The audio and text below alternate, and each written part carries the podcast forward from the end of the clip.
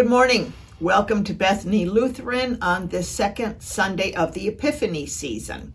And today we're looking at the very start of Jesus' ministry here on earth as he's calling disciples. I'll be reading from John chapter 1, verses 43 through 51, which go The next day, Jesus decided to go to Galilee. He found Philip and said to him, Follow me. Now Philip was from Bethsaida, the city of Andrew and Peter. Philip found Nathanael and said to him, We have found him about whom Moses in the law and also the prophets wrote, Jesus, son of Joseph from Nazareth. Nathanael said to him, Can anything good come out of Nazareth? Philip said to him, Come and see. When Jesus saw Nathanael coming toward him, he said of him, here is truly an Israelite in whom there is no deceit. Nathanael asked him, Where did you get to know me? Jesus answered, I saw you under the fig tree before Philip called you. Nathanael replied, Rabbi, you are the Son of God. You are the King of Israel. Jesus answered, Do you believe because I told you that, that I saw you under the fig tree? You will see greater things than these. And he said to him, Very truly I tell you, you will see heaven opened and the angels of God ascending and descending upon the Son of Man. This is the word of the Lord. Thanks be to God. Let us pray. May the words of my mouth and the meditations of our hearts be acceptable to you, O God, my rock and my redeemer. Amen. Grace to you and peace from God our Father and the Lord Jesus Christ. Amen. Floyd Earl Wagner was born on the wrong side of the tracks in Harvard, Illinois. Floyd's family was mighty poor, half a step above white trash. Of his 12 siblings, I think Floyd did the best financially. He did well with his union job and pension. He built himself a nice split level home and always had a big, close to new Ford sedan. Floyd was short on the social graces and table manners, and when he laughed, it was coarse and a little bit too loud. He was a hard worker, often working two jobs and he was a hard drinker. Monday nights were his night off from his part time job at the Standard Station.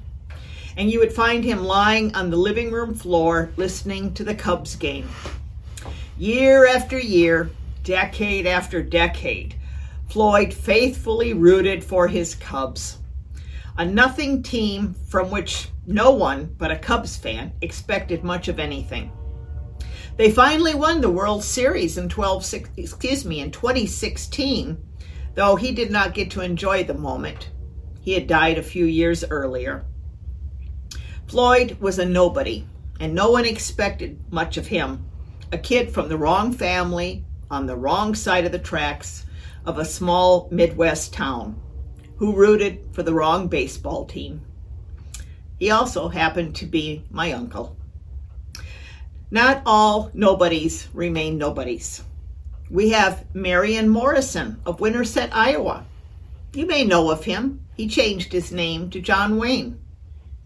And they're shy little Anidzé Bonaje of a small village in Macedonia. She was later known as Mother Teresa. Who would expect anything good to come from there? But then who would expect anything good from the little backwater Nazareth of Galilee in Judea. At least that's what Nathanael in today's gospel text asks. Jesus is starting his ministry. First, he knows that his time is limited, so he needs some followers for him to groom to carry on the ministry after his death. He calls Andrew, who grabs his brother Simon Peter. Next, Jesus calls Philip, who calls Nathanael to come along as well.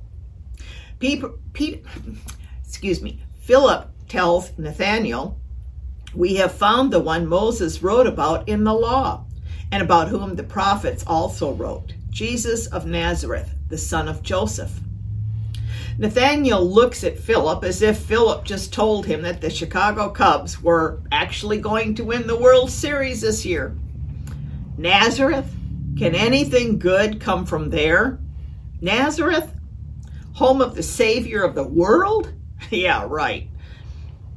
Now, Nazareth is situated in the hill country of Galilee, a region of fishing and farming, also known for its distinctive regional accent. The HarperCollins Bible Dictionary describes Nazareth as an insignificant agricultural village. Ever hear of the Ozarks? The back hills of Tennessee? Pockets in the Appalachians?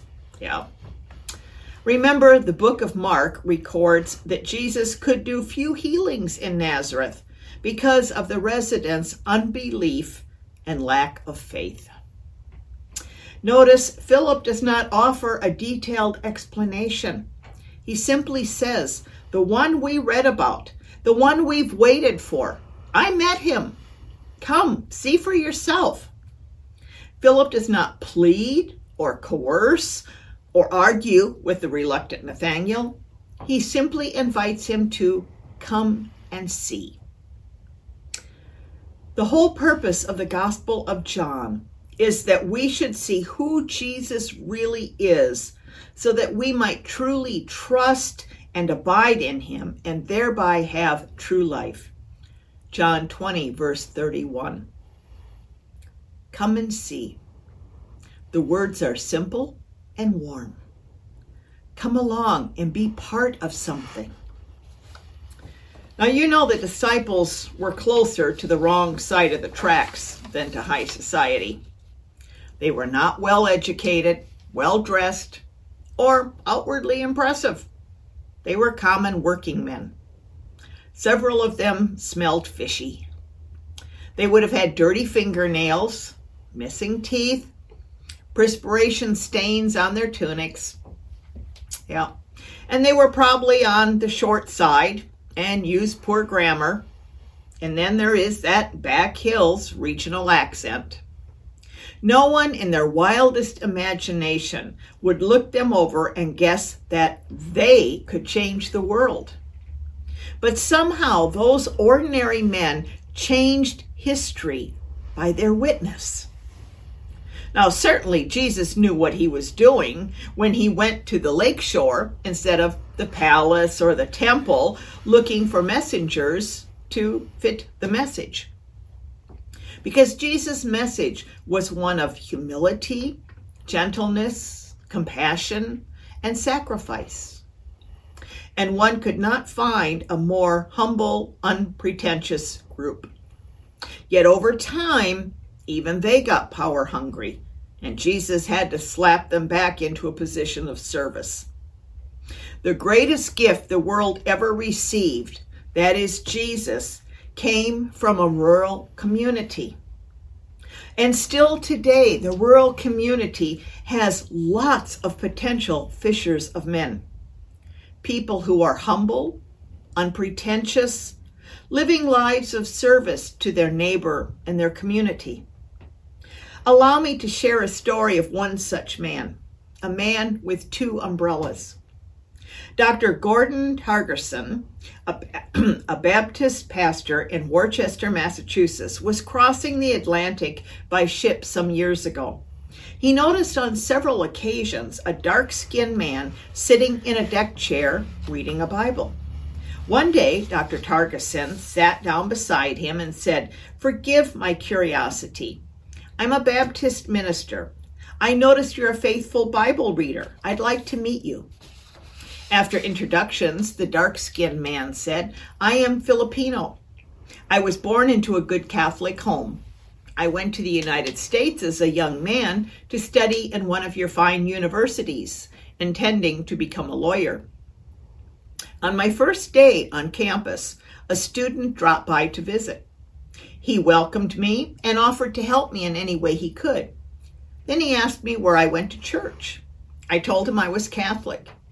He explained that the Catholic Church was quite a distance away, but he sat down and drew me a map. I thanked him, and he left.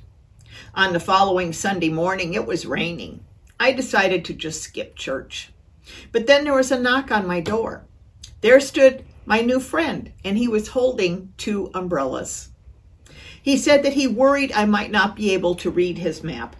So he said he would escort me to the Catholic Church. I hurriedly dressed, thinking all the while what an unusually thoughtful person he was. I wondered what church he belonged to. As we walked along, I asked him about his church. He said that his church was just around the corner. So I suggested that we go to his church this Sunday and then to mine the following Sunday. He agreed. But somehow I felt so much at home at his church, I never got around to finding mine. After four years, I felt that God was leading me into the ordained ministry rather than into law. I went to Drew University Seminary and was ordained a Methodist minister. Then I returned to the Philippines to serve in a Methodist parish. My name is Valencius, Bishop Valencius, Bishop of the Methodist Church in the Philippines. The hero of this story is not the bishop, important though he is. The hero is a college student whose name we do not know. From where we do not know. We do know that indirectly many people have been brought to faith because of him, because he served his Lord by serving those around him, because he was faithful when the Lord called him to service, because he lived his faith and loved his fellow man, because he put others before himself, because he was willing to inconvenience himself to be of service to the Lord. We Christians are not asked to prove the truth of the Christian faith. We are not asked to persuade or convince others to accept Jesus. We only need to say, Come and see. But will we, will you invite others to receive that gift? Will you invite others to come and see? Nazareth and Warren and Bethany Lutheran Church can offer Christ to the world. Really, come and see for yourself and bring a friend. Amen.